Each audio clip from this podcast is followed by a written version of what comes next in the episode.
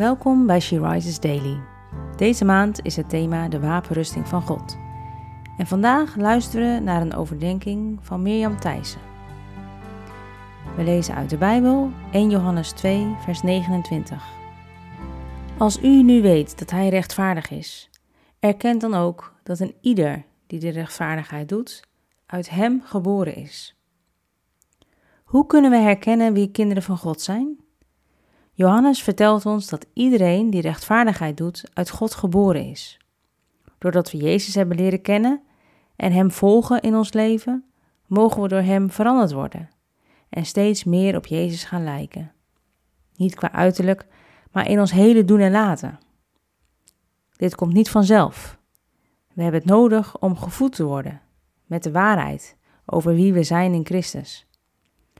En als we veel tijd met Hem doorbrengen, leren we ook om in ons dagelijks leven te doen wat Hij van ons vraagt.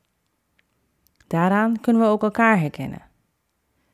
Je bent al rechtvaardig voor God door Jezus offer. En je mag daaruit leven en het goede zoeken voor alle mensen. Kun jij mensen herkennen als kind van God door hun gedrag, door hun daden?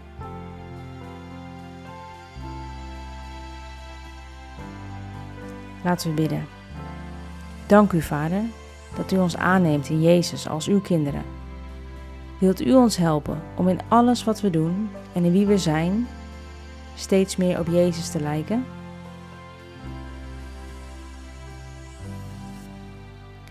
Je luisterde naar een podcast van She Rises.